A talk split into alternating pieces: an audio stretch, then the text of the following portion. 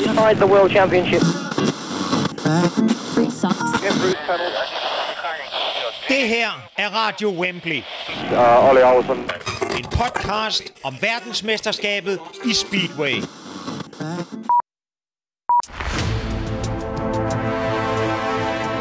Ivan Major wins the World Speedway title. Hans ind i sidste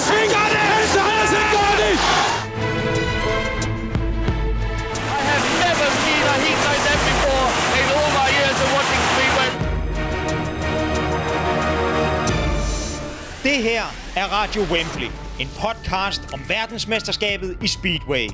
Mit navn er Janus Millard. Jeg er tidligere pressechef og webmaster for det danske Speedway-landshold, og i 2015 var jeg med til at vinde det danske mesterskab i Speedway som holdleder for Munkebo Scorpions. Jeg bor i Hinderup mellem Aarhus og Randers med min kone og to børn. Til daglig underviser jeg i dansk, samfundsfag og historie.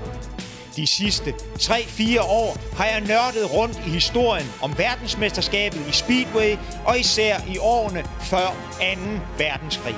Jeg har læst et utal af bøger, gamle aviser og magasiner. Jeg har set et hav af videoer og samlet informationer fra alverdens hjemmesider. Og fundet ud af, hvad jeg allerede havde på fornemmelsen, nemlig at Speedway-sporten er fuld af dramatiske historier, enorme tragedier, kolossale triumfer, der kun venter på at blive genfortalt. Så læn dig godt frem over styret, vrid gashåndtaget helt i bund og slip så koblingen i det rette brøkdel af et sekund, når snoren går op. For nu starter vi.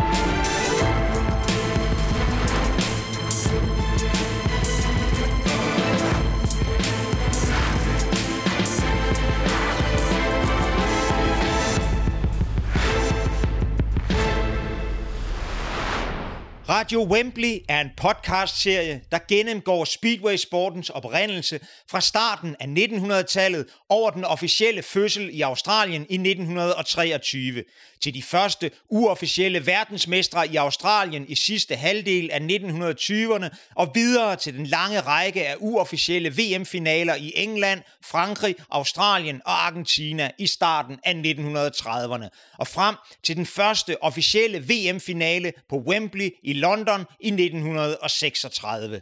En finale, hvor der muligvis bliver indgået en hemmelig aftale mellem de to kørere, der til sidst skulle afgøre VM-titlen mellem sig i en omkørsel. En omkørsel, der i øvrigt først blev afgjort efter en yderst kontroversiel omstart. Men vi skal også høre den utrolige historie om australske Roy Hindle, der blev nummer tre ved de første australske mesterskaber, senere slog en arbejdskollega ihjel, men blev frikendt for mordet, og som mange år senere fejlagtigt blev udråbt som verdensmester i Speedway.